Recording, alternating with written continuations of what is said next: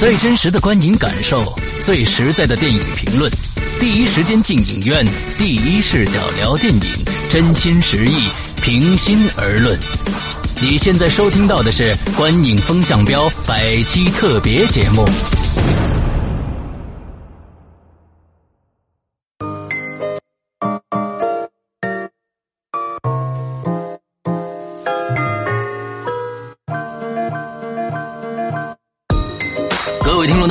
欢迎收听《观影风向标》百期特别节目，我是世阳。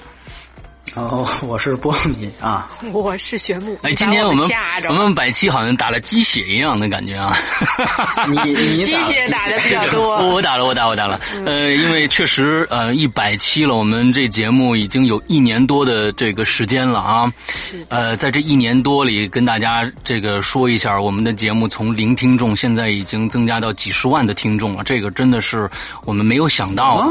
有有有有有有不知道啊有有有几十万的听众可以有掌哎，此处可以有掌声，而且每期单期我们的收听量一周之内最少是在十万以上的。啊呃，这个对，这个是在全平台啊，我说是全平台，哦我们不只是这个喜马拉雅一个平台。此处掌声可以更激烈。哎，我们现在目前主要更新的还是六个平台，但是呢，不还不包括那些盗播我们节目的，所以呢，非常非常的开心。我们在这一年多的时间里面，收获了各种各样的东西，有掌声啊，呃，也有臭鸡蛋啊，有有骂声啊，十分丰富呃十分十分的丰富。但是我们觉得呢，都很都，假如说有这些。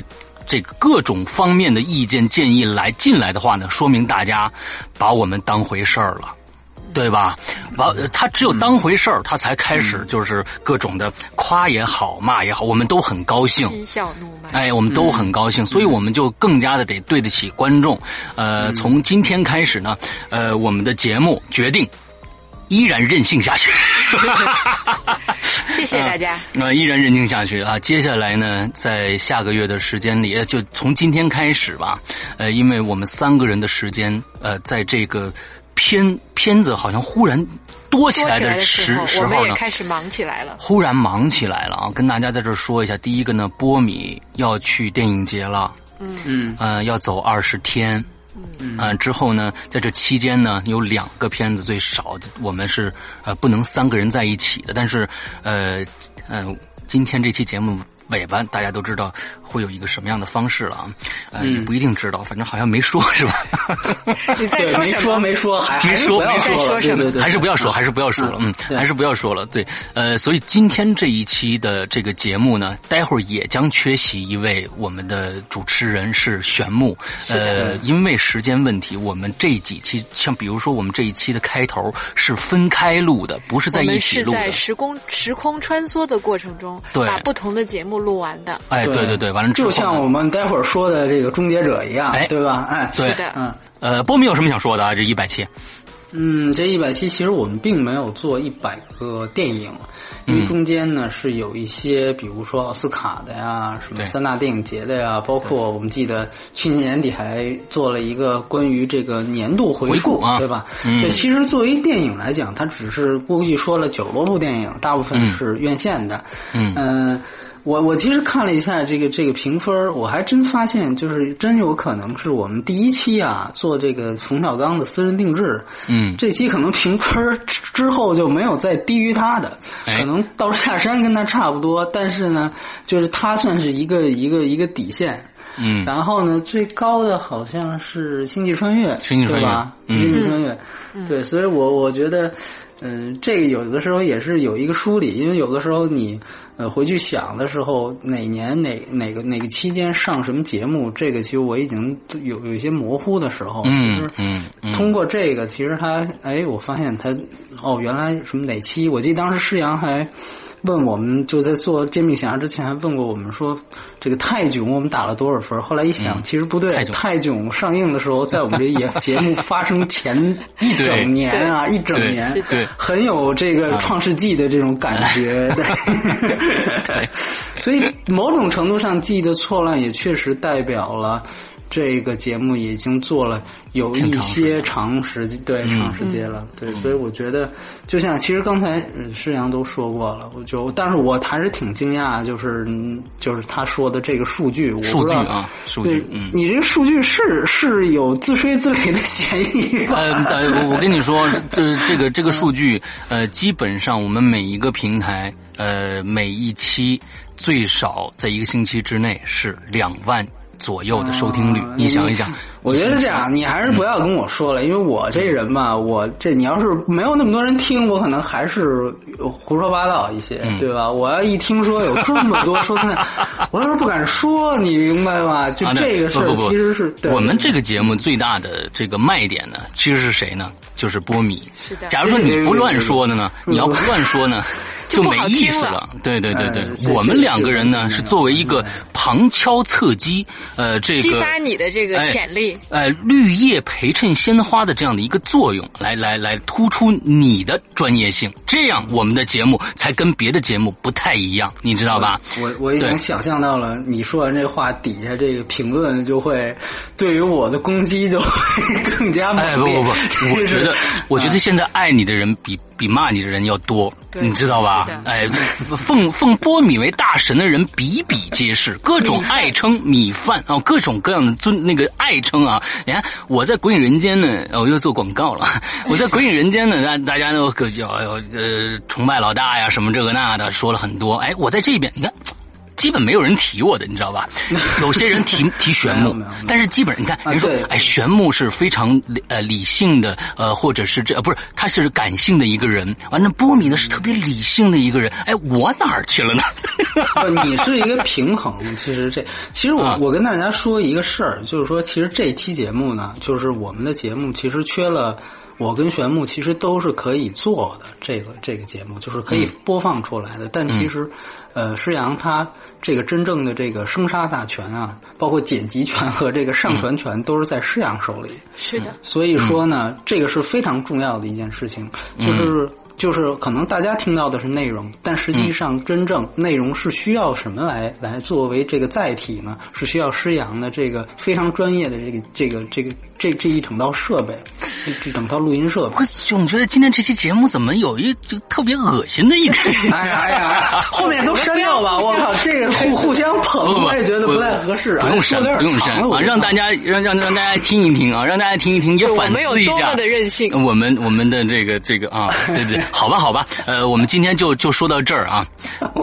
对，然后呢，我就因为接下来这个，对，你也得多说点宣布，你之后就走了，所以呢，你在这个环节得多说点对，我就是我简单总结一下吧。说实话，没从最开始做这个节目的时候呢，没想到这么长是吧？冲动，对，就是一种冲动，觉得说，哎，自己喜欢看电影，然后呢，想跟大家分享一下什么电影好看，什么电影难看，然后呢，就。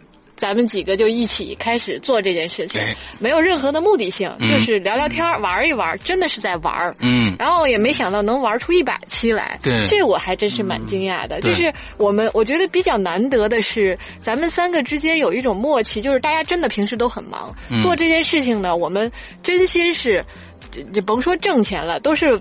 在自己在往里搭着，时间成本对，时间是搭进去的。然后呢，有些时候寄个寄个礼品呢，快递啊，还得小搭点小钱。当然，这也对我们来讲无所谓了。就是就是在这种状态下，因为有大家的这种呃认同、对鼓励，然后有互动，不管是好的还是批评的，就是因为有这种动力，使得我们呃没有什么目的性的就在。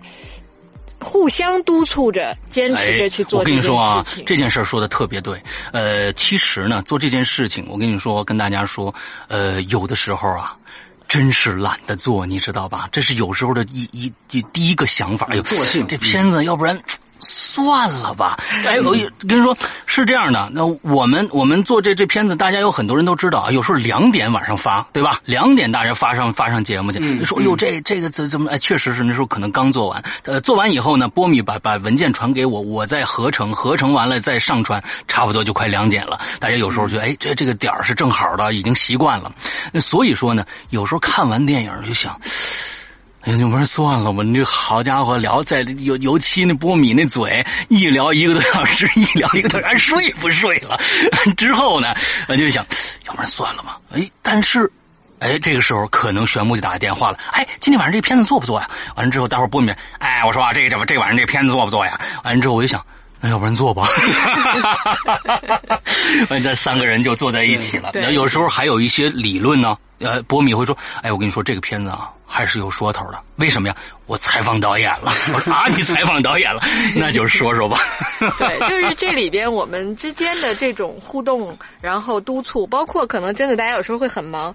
呃，大家可能觉得说啊，你第一时间去看电影这件事情，貌似没没那么难啊。嗯。但真的是布在你日常生活中，尤其是比如平时加个班呐，然后这影片又上了，又不想晚给到大家相关的这个评论的时候，也是。真的是需要牺牲一些自己的时间去平衡这些事儿的。嗯，当然不管怎么说了，就是确实能坚持到现在，我们不知道能坚持多长，更长有多长啊。但是坚持到现在，确实我们自己还挺欣慰的。嗯，然后对，也希望大家能够继续支持和喜欢我们吧。嗯，啊，对，而且而且我觉得就是，呃，从另外一方面，就起码前一百期我们可以拍着胸脯说。就我们的所有的评价都是非常客观的，对，是的，不受到任何这个，对，没有没有任何关于这个这个偏偏方的经济利益的问题，嗯嗯，对，所以说这个这个曾经被质疑过，那非常少的被质疑过，但大部分人是没有质疑，但即便是少数，我觉得也我们也没有，我们看到这些评论也没有什么可说的，因为确确实实是从来没有过。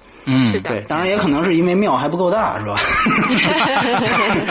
对，但是无论如何，我觉得小有小的好处，就是说，这个这个一定是这样的，就是就是它它其实是有这样的一个一个，就就前一百期，我觉得都是非常非常干净的，对，所以我觉得这是其实是挺不容易的一件事儿。然后跟刚才刚才玄牧说的也也也非常对，就是而且我觉得这里面确实都是有一个包容性的问题，就三个人有的时候可能观点不太一样。嗯，但实际上，我觉得基本上它是有一个区间范围的。我觉得我我这次我们三个人还算是处在审美是一个区间范围内的。是的，是的。除了道士下山，除了道士，我没说道士下山好啊，谁说道士下山？我说我打了两分，你知道吗？那我打了五点五分，我我觉得这个其实不是分歧最大，还是在一个区间范围内。就是我我我这么跟你说吧，就是分歧最大一步可能出现在哪部？但是我当时没参加，就是《爸爸去哪儿》。啊，而且而且我一直就是那一期，我一直就是有一点那什么，就是起码在喜马拉雅那期平台，那期节目好像是我们收听量最高的一期节目。就我们收听量最高的一期节目是《爸爸去哪儿》，然后评论量最高的一期节目是《小时代三》。哎，你就可想而知，就 你就可想而知，这后面就是点点点可有省略号，对对啊，对对对，可有省略号，对，所以。对，啊，我觉得这个我们一百期前面唠的差不多了，嗯，接下来呢，唠唠正题儿吧。玄木同学就要就要走了，对，这期我就参加不了了。其实就是刚刚说到这个，就是其实录这个的时候和录这个终结者的时候，这时间其实是颠倒的，嗯，那就是穿梭一下吧。那在此呢，也感谢大家，但是同时你们深思熟虑一下，为什么第一百期？他们可以就这么决定不让我参加，就录出来了，好吧，就这样吧，谢谢大家，拜拜，拜拜，拜拜，我给你看，拜拜。那接下来呢，呃，我就由我和波米呃来聊一下咱们刚刚上映的这个《终结者：创世纪》啊。呃，刚才呃，玄木呢，刚才虽然做了一个开场白啊，但是其实那是我们之前录的，他现在已经忙工作去了啊，已经出差了。所以呢，下接下来由我们两个来聊。那么今天其实呢，大家呢，呃，能听到很多的内幕消息啊。那有首先由这个波米来介绍一下电影的相关资讯啊。好。呃，这个片子呢，刚才世阳说了是《终结者创世纪》，我觉得这个说的非常准确啊。它其实不能叫《终结者五》，虽然它确实是《终结者》系列的按照时间拍摄顺序的第五部电影长篇电影，但实际上呢，这个是一部完完全全的重启之作。所以说呢，这个之后我们会跟详详细的跟大家说它跟前四部的关系。有人不太同意这个完全重启啊，我们待会儿说。那这个电影的导演呢是阿兰泰勒，他之前呢导过《雷神二》啊，对，然后一大堆电视剧啊，对，然后还有更多的美剧，其中最有名就是《冰火》《权力的游戏》，哎，然后呢，呃，另外还有《广告狂人》也是比较有名的。然后，呃，这个电影的编剧呢，呃，是有很多个啊，这个，呃，我就不一一介绍了。然后，对它的出品方其实是就是原来其实挺有渊源的，就是甲骨文那个公司的老板，呃，这个爱丽丝的女儿梅根·爱丽丝。他的那个他的那个公司，这个公司还在还发行了在北美发行了一代宗师，然后拍了很多艺术片，包括刺杀本拉登。然后呢，这次呢是这个公司拿到了版权，然后由派拉蒙发行。啊，对，所以说，呃，这个出品方是这样，然后主演是大家最熟悉的阿诺施瓦辛格，这个是他在 T 四之后的一个回归。然后反派呃呃这个呃先先先先不能这么说啊，就是然后还有其他演员，还有其他演员有 J.K. 西蒙斯，大家比较熟悉这个爆裂鼓手啊，然后还有呃杰森克拉克，包括这个如果看过冰火的话，知道里边的龙母龙女啊，艾米莉亚克拉克。啊，有这么多克拉克，哎，等等，包括李秉宪啊，李秉宪，哎，包括那个博士，这个神秘博士，这个马特史密斯啊，这些都是比较有名的角色，构成了这个电影的主要的这么一个卡斯阵容。这个片子呢，在北美是七月一号就上映了，但是在咱们这儿是八月二十三号上映，据说是特供版，据说是特就完全的特供三 D，就是没有二 D 版，呃。这个片子的片长是一百二十六分钟，在北美呢票房是不太好的，但是在中国呢，呃，我们今天是上映第三天录，三天三亿，对，三天三亿，这个应该说也是一个挺不错的成绩啊，挺不错的成绩，所以大概情况就是这些，对对对，嗯，OK，我刚才跟波米聊天的时候呢，波米说这一次他采访到了我们的这个。施瓦辛格大叔，嗯，对，而且还有导演，对，哎，那么为什么叫《创世纪》呢？待会儿他会跟大家解释一下。其实我们相当于这一期节目呢，跟上一次的《道士下山》有点像。我们呃，我们开始对这部电影啊做一个综合的一个评价，之后开始其实都是一些内幕消息。其实这也是我们节目的一个很大的一个价值所在啊，因为我们这儿有一个前沿战士，之后去采访这。个最直接的创作人能得到很多的内幕消息。好，我们现在就开始啊。那咱们这剧透是怎么着？就从这儿就开始了，是吧？这电影剧，咱们这么着吧，咱们这么着，就是综合的打，咱们自己打分的时候啊，就是说评价的时候啊，稍微搂着点行行，哎，给大家一个印象，因为这东西太难说了，这个，所以咱就开始少说点后来咱们开始就是。正式的揭秘，好不好？嗯嗯嗯，行。好，那呃，波米，你三个分是多少？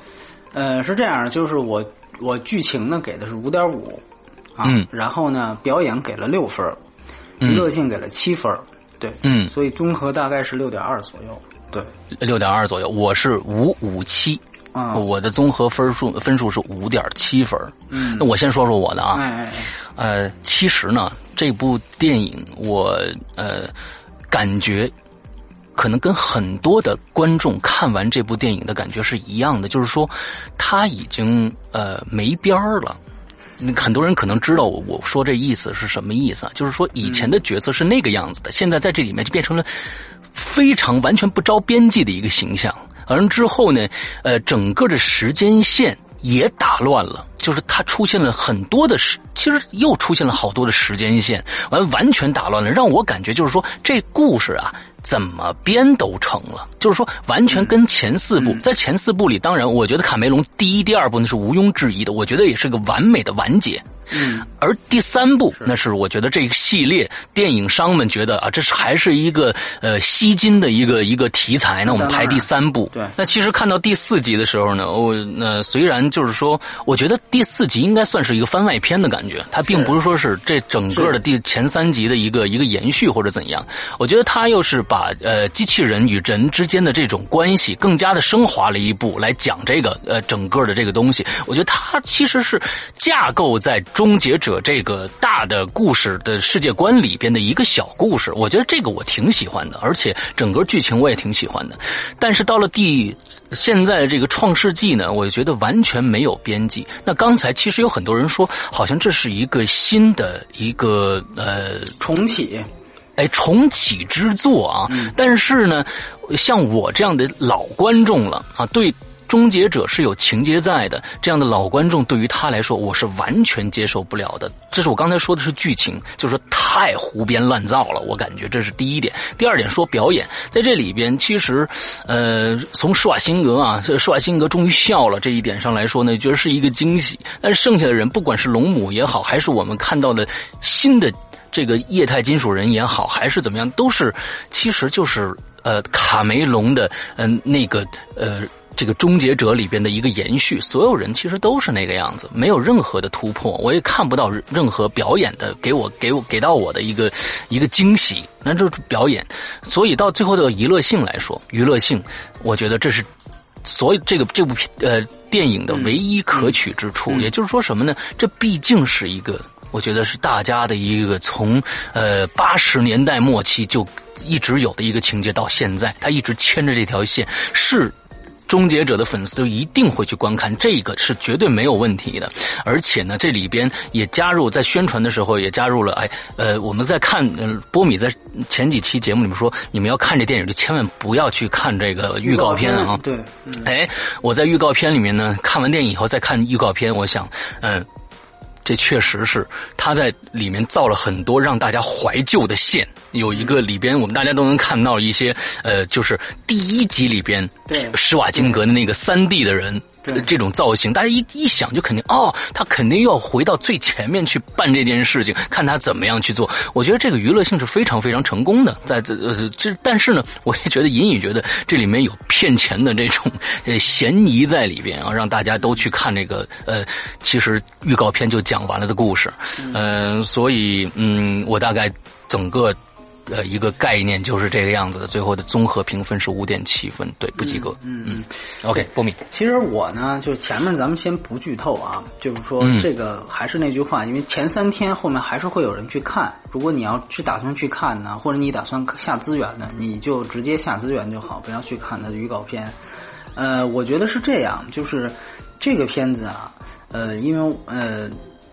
先先这么说，有人会问，就是你现在不能剧透。有有人会问，就是说你我那我不是终结者的粉丝，我看这个片子之前，我要不要把前四部都看掉？那就把前作都看掉？我觉得是没有这个必要的。就是说，从剧情理解上是没有这个必要的。但是呢，呃，从找彩蛋上面的这个乐趣上啊，嗯，我觉得你不妨去看一下第一部和第二部。哎，第一部和第二部，就是确实跟刚才施阳所说的，他。你尤其是这个电影的前三分之一，它铺了很多有关于第一部和第二部的彩蛋。嗯，这个彩蛋呢，其实就是基本上就是戏仿和这个模仿第一部、第二部，对，算是一种致敬。哎，模仿这个这个情节，比如说一些耐克鞋呀，包括一些百百百事可乐啊，你看起来都是植入广告，其实它在前几部里都出现过，或多或少的。呃，包括这个两个终结者，呃，这个凯尔里斯和这个 T 八百的出场方式，这个都是。第一部里面就是完完全全就是一样的，所以说呢，呃，这个找彩蛋的乐趣，如果你没看过前作的话，尤其没看过第一部和第二部的话，确确实实是是会打折扣的，是会打折扣的。这个呢是从找彩蛋的历史，但是呢，从理解这个剧情上面，因为这个的时间线索的穿越比前四集、第四集没有穿越，比前三集都要复杂。所以说呢，呃，有有些恰恰是终结者的粉丝，他们把这个跟前作联系起来，希望觉得这是不是能纳入到同一个宇宙？你越是这样联想，就越乱。所以，如果你只是想更好的去理解这一部电影的剧情，而不是真正要从此开始成为一个终结者系列的粉丝，那你不用看前四部，更不用看一些番外的东西，因为前作其实不只是不只是有四部的长篇电影。啊，这接接接下来我们还会说，他还有《塞尔康纳外传》，那是美剧，还有这个卡梅隆曾经拍过的一个九六年就拍过的一个三 D 呃 T T 二的三 D 版版版本啊，《超时空战役》这些呢，呃，这个电影当中都有涉及和致敬。这个到到时候我们详谈。所以这个是一个，其实《终结者》是一个很庞大的宇宙。但是像刚才这个施阳所说的一点一样，就是说这个电影更特殊的一点在于，因为它其实是有一个版权的。这在三十多年，因为第一部 T 一是八四年，那从八四年到现在这么三十多年走过来，这个。终结者这个系列的版权实际上是交割和转手次数最多的一次一一个一个系列电影，就在在大的这个系列金字包金字招牌里面，这个是转手最多的一次，所以就致使了他每一次转手新的公司开发的那个新的项目都野心勃勃，但是尤其到后面都票房不够好，所以又都烂尾，致使每一部都基本上会跟前面的电影。形成一种无论是剧情上还是主题上的一种颠覆和改编，嗯，所以这个终结者系列的一个用用最好的一个词来说形容就是凌乱，就这个系列的这个呃时间线的表达，包括主题的表达，包括甚至他们剧情上是不是冲突，基本上都是比较凌乱的。就相对于漫威迪士尼手下漫威宇宙非常统一的调性来讲，这是另外一个极端。所以说，就是综上所述，我真的不建议，就是新的不是终结者影迷的人，如果你们想看这个电影，你们非得去前面补课，这个我觉得这个作用是不要做的。如果你只是想提高彩蛋乐趣，那么你去看 T 一跟 T 二就好，T 三 T 四也不用看。对，嗯，呃。这个基本上是我对这个这个没看过的观众的一点一点建议。这至于我自己来说，其实我只是想说，这个电影在宣传方面是糟透了的。然后呢，但是在我的标准上呢，这个电影显然不是一部优秀的电影。但同时呢，我也不觉得它是一个烂片。啊，我觉得它是一个有野心、有表达，但是呢，在很多方面执行方面比较不成功的这么一个电影。对，所以在非剧透层面就说这么多，嗯嗯，那好吧，我们就进入剧透层面。呃，以下呢没看过的就就别听了，真的真的别听了。对，当然你要是如果已经看过预告片了，你可以继续往下听，因为这个程度也就跟预告。好吧，反正我们的建议呢，这片子真的要是呃剧透了就别看了，那是就是是它这种各种反转、各种这那的，就看这个呢。所以呢，真的劝没看过的不要听了啊，看完了以后再来听。好，从这一刻开始开始剧透。嗯，对我，嗯，我觉得我首当其冲啊，我我就得先。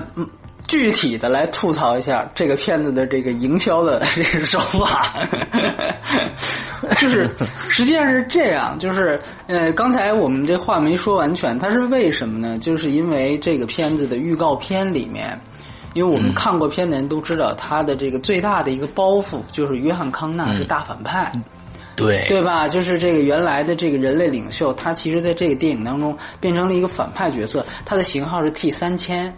啊，嗯，那么这个 T 三千的这个点呢，按说是这是这个电影当中最大的一个包袱，但是呢。这个的这个电影的这个营销部门就把它作为了一个预告片的一个，就剪进预告片，而且还放到了海报上。我觉得最牛逼的就是把它放到海报上这个举动。中间那个小人，中间那个小人，对你只要一确认那个人是约翰康纳，你等于就被剧透了。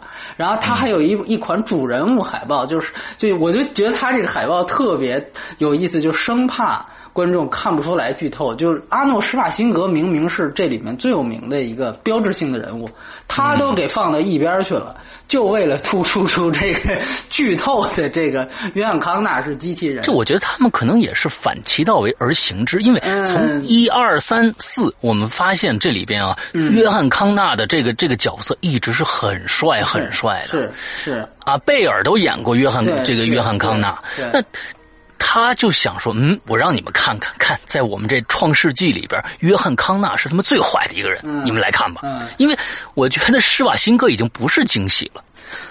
就是我我是这样觉得，就是你在预告片的说出的说出剧情的时候，其实是要保留一些悬念的，这是一定的。嗯，就是说，其实预告片不用给大家一个惊喜。只需要惊喜是应该留给留留留在正片的。就像如果那个那个那个呃七宗罪，你把凯文史佩西就剪进那个剪进那个预告片，你那个呃 你那个搏击俱乐部，你直接告诉他们这俩人是一个，那你这你这就别看了，对吧？我觉得，因为你这就取决于你是不是在做剧情上的反转。就是你比如说反到 T 一跟 T 二，这个其实在剧情上没有什么反转可言的，就是它在时间线上没有设置一些精彩的剧情，就是 T 一 T 二的重点不在这儿，人家是在动作、在特效，甚至是在情怀，对吧？那你没问题，你你可以把这些都兜出来，但是这个片子恰恰是要在剧情和悬念上制造点的，而你恰恰把这个悬念给抛到了这个宣传的物料里面。这个我觉得，其实我觉得这也是这个系列的最可悲的一点。对，就是他不得不这样做。哎，对了，我我可以这样说，这个问题我也问导演了。呃，这个这个这个，当时派拉蒙还拦了我，但是我还是我还是拦了，然后导演也回答了。他呢，就是他回答也很坦诚，他说这个确确实实是派拉蒙市场部的主意。然后跟你跟你刚才说的这个这个这个理由差不多，他的原话呢是说，就是这个确实是呃不，就是说这个确实不是他能控制的，这是一方面。第二呢，就是说他是希望，他觉得他的同事们是希望这个片子让观众知道，这个它不是老片儿的重拍。嗯，然后呢，也也希望能够让观众直接就看到这个电影最新和最大的创意。啊，这是他觉得是他市场不同，但然后他最后说了一句：“但是对于导演而言，这个主意简直烂透了。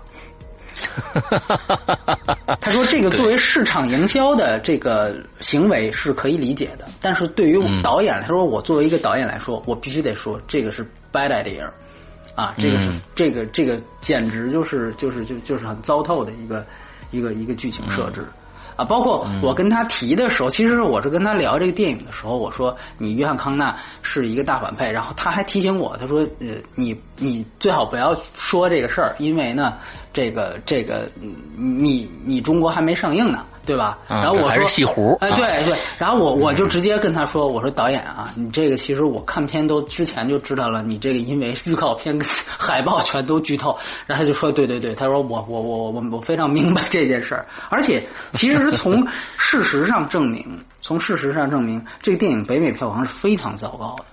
对，而且呢，你知道当时因为他把这个剧。”剧情说出来之后，呃，粉丝是不接受的，所以当时在 m d b 的留言板上，大家是集体刷屏抵制的。对，所以我为什么这个完完全全是一个极其失败的一个一个一个剧透？就是说，你把它藏在里面啊，这个可能大家就你不是说骗钱吗？那可能还有人会去看，真的去掏钱去看，看完出来可能哎怎么会是这样？但是这个直接说了呢，就是连连第一波都省了，这个北美票房是非常糟糕的。所以说，我觉得一从导演上来讲，导演已经。就是已经跟我说了，说他觉得这个简直是是是糟透了。但是呢，从市场营销的角度，最后他也没有达到这个结果。我真的就是这两年这么多年，你知道之之前那个那个《侏罗纪世界》啊，那个导演后来也。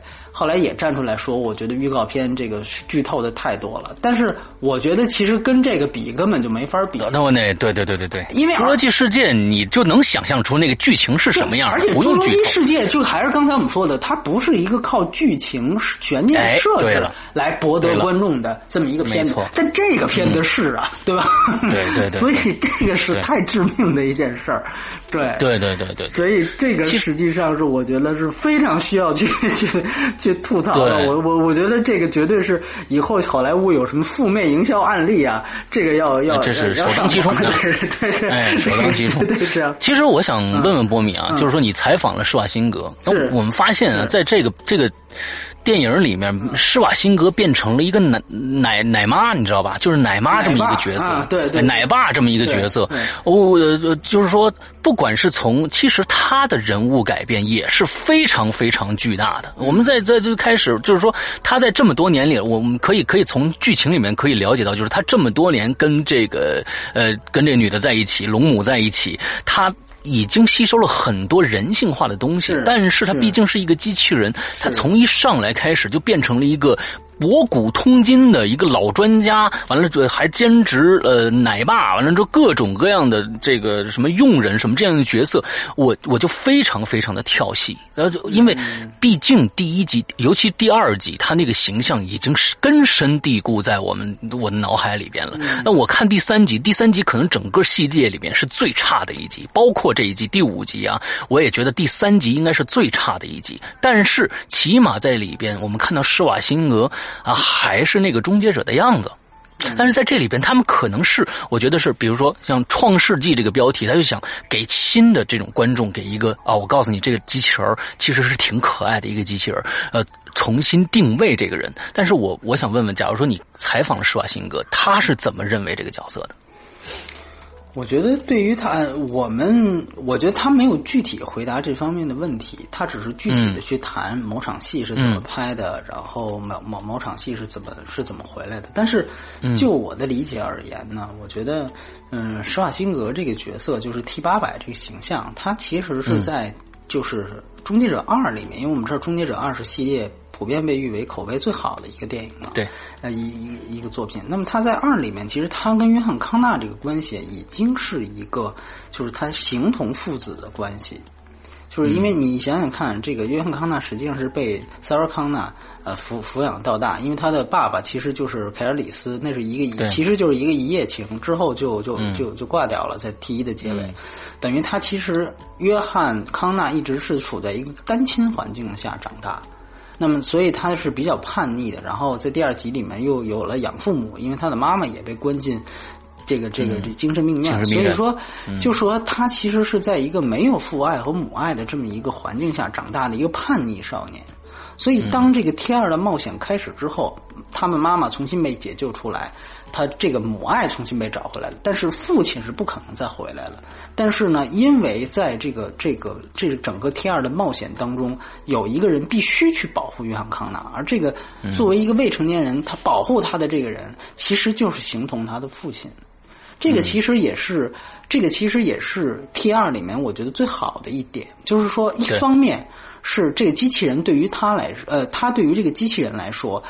他是未来的人类领袖，但他首先是个人，所以他其实教会这个可以学习的这个机器人，教会他一些呃，这个比如说人人类的处事方式啊，比如说这个你你说这个正确的时候不用老说 correct，你可以说 no problem，你甚至可以说这个当时还是有一句这个墨西哥就是西班牙语对吧？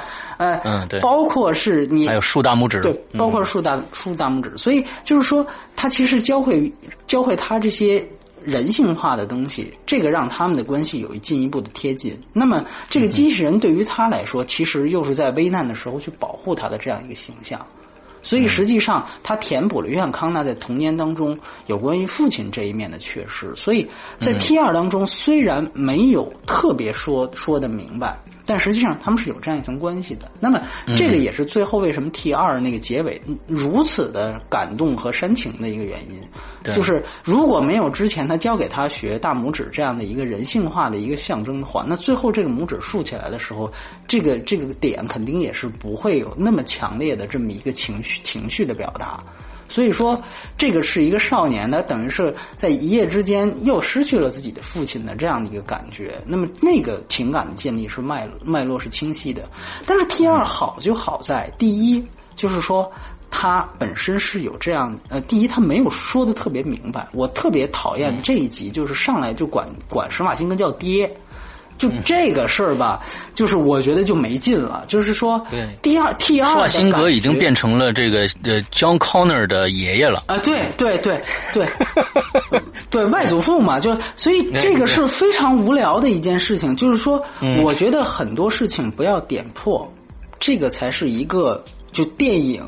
或者说是任何一个说故事的一个扣子不点破，其实是特别重要的一件事儿。而这个这个电影生怕观众看不出来他们俩什么关系，所以就直接管他叫老爹，甚至就就就还有包括约翰康纳还调侃的说这是我外外祖父这样的这么的一个桥段，我觉得一下就把这个。本来是一个处在暗线当中的这样的一种前层的这样的一种人机之间的表达，因为它其实是是一种潜移默化的东西，而不是外露出来的东西。那那他把它直接外露出来，这个有些掉价。那另一方面就是由于这个片子的重点是在时间线的铺陈和悬念的展现上，所以这个片子在两个人的情感推动上是没有这种类似于 T 二当中细节化的表达的。嗯，就没有，比如说有这种约翰康纳呀，就是去就是在 T 二里面，就这个人类角色去教他，包括他们两个促进两个人感情和促进两个人关系的这种细节，就比如说大拇指、这种角色、这种环节，在 T 五里呃，在这个创世纪里是没有的，对，所以他们两个的关系看着就非常生硬。嗯，这个是我觉得是是在情感方面来讲，我我个人觉得不太满意的一个地方。对，所以说我觉得这个电影在情感上的搭桥都是很失败的，都是很失败的。这个电影就没有没没有什么情感，而恰恰我们说 T 二为什么是系列最佳？T 二恰恰它伟大之处就是在于它表面上是讲一个科幻片，但实际上它是一个家庭片。嗯。就就是因为也做采访的原因，我我作为一个这个这个死忠粉，我又在这个这几天把全系列又看了一遍，包括美剧。我我对 T 二最后那一点我还是很打动，就是但这一次我看我就能非常明白，就是你你其实这个是卡梅隆的一个特点，就是就是包括你看他后来泰坦尼克号一样，你看似是一个灾难片，但其实它是一个爱情片。它永远是有两个人、两三个人的感情为最终核心，而奇观只是服务这个情感核心的一个外外围的东西。嗯，无论是 T 二还是泰坦尼克号，都是这样，都是这样。所以说，你你你去看 T 二的时候，你会发现家庭这个观念是特别特别特别重的。就刚才我们已经说了，这个关于他养父母，在养父母之下，他变得叛逆，是因为他亲生父母的离去所给约翰康康纳造成这样的一个环境，然后这个冒险又回来。但其实你看，整个家庭的因素在 T 二当中是无处不在的，包括你你记得琳达哈米尔顿就是塞尔康纳要去杀那个那个麦森，就是要杀那个天网的那个设设计者科学家，对，嗯，最后他下不去手，为什么？因为那个天网的那个小孩儿对过来去。去挡住他，他说你他，所以他下不去手，就是他会觉得这个这个家庭的东西是真真正的内核，这个人也是一个有有妻室的孩子，有有孩子的人，这个是他他他下不去，所以整个家庭这个这个元素是强化于在 T 二当中的。那这个时候他在最后他毁于熔炉的那一刹那。那这个的情感积淀，它才能够被迸发出来。就是他前面用多少，你你你记得当时他们流浪在，好像是墨西哥边境那那一块儿，就是就是在那个那个那个公像公路片一样，就在荒郊野地、沙漠里，对沙漠里面找武器库那一段。对，他其实看到呃，这个这个这个约翰康纳跟跟施瓦辛格在玩机长啊这些的时候，他有过一段独白，就说。这个机器人起码不会像人类父亲一样喝醉了酒就打孩子，因为他根本不会喝醉，对吧？也不会说因为工作时间忙就没时间陪孩子，因为他的使命就是保护这个人。就是反倒第一集里面我不共戴天的仇人，现在看好像居然成为了这个最适合当这个时代一个孩子父亲的一个模范。嗯，那这个其实是就有一个对于就。每一个家庭的一个讽刺或者警醒，就是说，嗯，每一个看这个电影的观众，你们作为父亲，你们是不是还不如一个机器人呢？嗯，所以这个我觉得是很重要，它是能够打通，包括当时我作为一个小孩看，那我实际上要被保护的那一方，我看的时候，他也能打动我一样。我们都希望生活当中也有这样的一个 T 八百出现，就是说这个东西是非常强烈的。所以最后追根溯源，就是。其实每一个人生活当中都不会遇到什么穿越呀，什么机器人大战，但是每一个人他都是需要有父母的这个每每一个家庭的环境，这是每一个人都有的。所以说，这个是 T 二里面比较厉害的地方，而恰恰 T 五没有。所以我觉得这个是这这个是其中其中的一点。当然，我是觉得就是说。除除去除去了这方面，它其实本身它是在时间线建构，就是这个电影啊，它变成另外一个类型的电影，就是它更多去强化。刚才你你也提到了一个问题，就是说，呃，它这个时间线，这个确确实实，导演这次跟我呃回答我，因为我也我也在问他了这这个事儿，就是说你这个片子跟前四部，包括所有前作，到底是一个什么关系？嗯啊，他给出的答案其实总结起来就很简单，叫尊重但不引用。那是这样的一个关系，叫尊重但不引用。所以我是觉得，因为听到这儿，大家都是看过电影的人，我我相信很多死忠粉跟我第一遍看过一样，特别想把这个片子作为 T 五，作为一个终结者五，把它跟前四集套在一起。但实际上呢，这个是没有是非常伤神，也没有必要的。因为从导演这方面的设置来讲，它其实就是一个全新的重启重启的电影。他们也不需要去为前四部负责，因为毕竟都根本不是一个这个版权公司。一二现在的版权在米高梅手里，然后三三和四都是华纳发行的，然后中间还有一个外传是华纳呃这个制作，然后福克斯电视台播放的。然后现在这这一集又是派拉蒙发行的，所以你看，基本上好莱坞六大基本上除了索尼都串了一遍。就是这个是非常困难的，所以他们之间是没有任何宇宙的联系的。其实你我我们这么想，就是说之前如果算上，呃，这里面可能还要科普一下，就是除了四集电影之外，呃，我们这里先不说呃原生小说的问题啊，那个就更复杂了。就是只说影像版作品，除了四部长篇电影之外，其实在九六年的时候，呃。卡梅隆还召集了 T 二的原班人马，拍了一个三 D 版的 T 二，叫做呃《终结者二：超时空战役》啊，呃，就 Battle of Cross Time 那个那个电影，那个电影呢是特供这个全世界各地的环球影城的。啊这次我也问阿诺，我因为那个电影很少有人提及，我就问阿诺我说你还不还记不记得那个片子？他说记得，他说那个就是给环球，其实是给环球影城拍的。他那个片子实际上是有很多人说这个中呃《创世纪》是《诸公终结者》第一部三 D 电影，包括他的这个这个这个宣传，中国的宣传也是这样写。我看那个通稿说这是胡写。因为因为卡梅隆他作为一个这是真正的真人分时三 D 的鼻祖，对，他在九六年就已经尝试过用三 D 去拍摄呃《终结者二》，而《终结者二：超时空战役》它的这个剧情是正好是在 T 二之后的。就它不是 T 二简简简单单的三 D 化，它不是泰坦尼克号三 D 和和和这个片子的片长是多少？呃，是呃，算上它那个其实算是严格算是四 D 加真人表演秀啊，加上整个片长差差不多是半个小时，对，半个多小时啊，半个多小时。那个电影呢，就首次实际上是卡梅隆首次拍出了未来战争的样子。因为在 T 一 T 二其实就是前长折纸嘛，主要是从那个穿越回来的人里边的回忆里面啊，或者说开开头片头稍微简单一下，但实际上那个超时空战役是真真正正的全篇都是在未来打的。啊，而且那个我可以跟大家说，那个片子它那个这个最终 BOSS 叫叫做 T Billing 啊，我们知道这个片子。到 T 五就是到创世纪才三千，才呃对，还有 T 五千才到 T 五千，呃五千 T 五千就是天网嘛，然后嗯。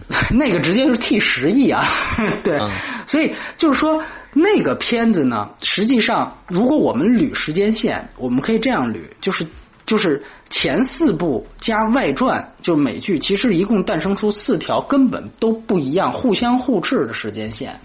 第一条时间线就是 T 一 T 二，然后 T 二光明结局。就完了，因为我们知道你你买过那个 T 二的 DVD，那个是当时最畅销的 DVD。它其实有不同版，优异版啊，什么版？它其实有没错，有一个这个光明版结局，就是萨尔康纳最后是这个这好三三世同堂，对吧？三代同堂，完了之后这个看着自看着自己的孩子幸福的就就最后九九十多岁，然后审判日没有爆发，就非常光明，然后就结束了。哎，这个是一条结局。那那个结局呢？它等于就把这系列给终结了。啊，真正的就给终结，你就别别再拍了，没这事儿了，对吧？哎，这个是这是最简单的一一一一一条时间线。那第二条时间线其实就是这刚才说的超时空战役这条时间线，就是 T 一加 T 二的原始版结局加超时空战役。嗯，哎，这是第二条时间线。呃，超时空战役跟这个片子，嗯，从致敬角度啊，还是那句话，从剧情角度完全没关系，从致敬角度是有的。如果你记得，其实 T 四就已经致敬过。你记得就是当时那个是我忘了是 T 八百去袭击贝尔还是什么，他直接把那个人的头往上一一拽，然后那个终终结者的那个那个头 T 八百那个头直接飞向银幕。包括这一集也是，如果你看过三 D 的话，它有一个初屏，就是那个那个那那个头直接飞向银幕，那一幕恰恰致敬的就是《超时空战记》，因为那个也是三 D 的，它那个头直接就飞向银幕，是一个初屏。所以说这个彩蛋啊，就是说如果你是系列粉丝的话，这个彩蛋是遍布在这《创世纪》当中的。你要把前面全看过，你就前三分之一会非常兴奋。对，那那么但是在剧情上毫无关联，那是第二条。第三条，第三条是什么呢？是 T 一。T 二原始版结局，然后是《塞尔康纳外传》，终结者就是它的全名叫《终结者外传》萨拉呃塞塞尔康纳编年史《塞尔康纳 Chronicles》，哎，是那样一个外传。那个外传呢，也是一个烂尾，就那条时间线没有执行下来，因为 Fox 那个美剧是只拍了前两季，然后因为口碑跟收视率都非常糟糕，所以就被砍掉了，就灭掉了，就被砍掉了。所以，但其实他当时的故事还没有讲完啊，那一条线。是第三条时间线，然后第四条时间线就是大家最熟悉的这个 T 一 T 二原始版，然后接 T 三 T 四，T 四就是二二零一八啊，T 四就是二零一八，这条时间线是大家最熟悉的。那么这四条时间线本来就互相就互斥。就你发你发生了那，就不可能发生这个。呃呃，你有有人还试图把外传，就是把美剧跟这个四部联系起来，其实都不一样。因为我可以告诉大家，如果你看过 T 三的话，就是你看过这个这个终结者三的话，你就会明白，终结者三实际上他当时是把康萨尔康纳直接写死了。对，上来就说这个我的母亲已经死于一九九七年的这个白血病了。对，哎，对。但是你知道塞尔康纳外传？塞尔康纳外传是讲塞尔康纳在一九九九九年的事儿，上来就是塞尔康纳带着一九九九年带着这个仗是一直在在在这个这个就是各各种亡命天涯，对，所以呢就是这个根本就而且特别有意思，就是塞尔康纳外传它是拍在 T 三的后面的，就是 T 三是零三年拍的，然后外传是零七年拍的，所以。就是他明知道零这 T 三已经已经把塞尔康纳写死了，对，但是他直接发了一声明，他说我这片子是从 T 二延续了 T 二的宇宙往下讲，就是我不承认第三部的剧情，我不承认第三部，所以这个电影你知道他在宣传的时候，他也在这样用，因为卡梅隆给这创世纪录了一个视频嘛。结果，这个宣传方也利用那个视频里面，卡梅隆说了一句话，他就说：“我看这个电影就好像是看第三部一样。”所以，这个宣传就用那句话把这个电影也包装成第三部。所以，你知道后面这几部烂尾的东西有有有多糟糕？就是每一部都在抱 T 二的大腿。都说我这才是正统的第三部，我所以他们互相是嫡系的啊，对我这才是嫡系，所以他们互相是不承认的，你知道吧？互相是不承认，所以千万不要试图把他们串起来。而且呢，就是这个是一个总数的一个过程啊，包括呃《塞尔康纳外传》，我我再多说一句，他有没有致敬？也有，就这里面你记得那个他们一一家子从应该说是他们俩，就是这个李斯和这个 Sarah，他们从那么八四年穿到二零一七年，直接是空降到高速路上，对，那一幕就是塞尔康纳第一部的穿穿越方式，就是第一季的第一集的穿越方式。对对对，但是这个我也问导演了，我说你这个跟片子、跟外传到底有什么关系？跟美剧到底有什么关系？他说其实没关系。他说我们我们的编剧团队都去看了你提到这些所有的片子，我们都看过，但是我们只是确保自己知道这些情节，但是我们并不引用这其中情节的任何一个。嗯，但是呢，他说确确实实这个高速路这个事儿是一样的。所以他说，你就把它当做是致敬，啊，不要把它当做是抄袭，因为因为他们属于不同的版权方啊，属于不同的版权方，对对，所以你这说法不一样，马上就不一样，对对对对对对对。所以说，他确实是这个，实际上对外传也是有这个，所以你就明白这个电影啊，是它的定位是非常混乱的。对于不是终结者的粉丝而言，这个电影太过粉丝向。就是前面有这么多的彩蛋各和致敬，各种的致敬，你根本你就看不看看不过来。说白了，甚至嗯。我看过 T 一，我都是很小时候看，我只有再看一遍，我才发现哦，对对对，T 五的某个就是《创世纪》的某个情节跟这个是相似的。对，耐克鞋呀，对包括那个直接进试衣间那个，其实就是 T 一的情节，包括这个呃，施瓦辛格刚出来的时候跟那三个天文台的杀马特有那么一段对话，这完全就是 T 一的情节，就是调度都一样，对吧？这些情节都是哦，你看过 T 一你才会明白，然后你就更别说他还有对外传和这个超时空战役的致敬，就是说这些致敬特别粉丝向。但是呢，害坑粉丝的一点就是，由于它前面有这么多致敬，所以粉丝就特别容易回去去想它跟前四部是不是真的能连上。哎，这个就非常困难。我为什么说它是绝对意义上在剧情上的重启之作啊？为什么这样说？是因为这个电影是有平行宇宙概念的。嗯这一点是对于前四部长篇电影最大的颠覆。前四部长篇电影是遵循单一时间线原则的，这是一个科幻方法论和基本设定的一个特别根本的问题。就是这个实际上，因为它涉及到了一个你根本故事是否起源和成立的一个，这是一个方法论的问题，是是，这是你必须要首先明确的。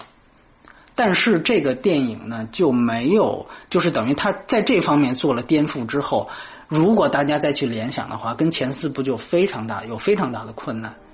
呃，我举个例子，就是说这里面为什么说他引入了这个这个我这个都是导演本身的这个原话啊，就是说。你记得后半段，当约翰康纳大家都知道约翰康纳是反派之后，他实际上是想试图杀死他父母的。嗯，对啊，所以在车库里有那样一段对话，他父母就问他说：“你怎么能杀我们俩呢？你把我们俩杀了，你就不存在了。”然后他说：“谁说的？”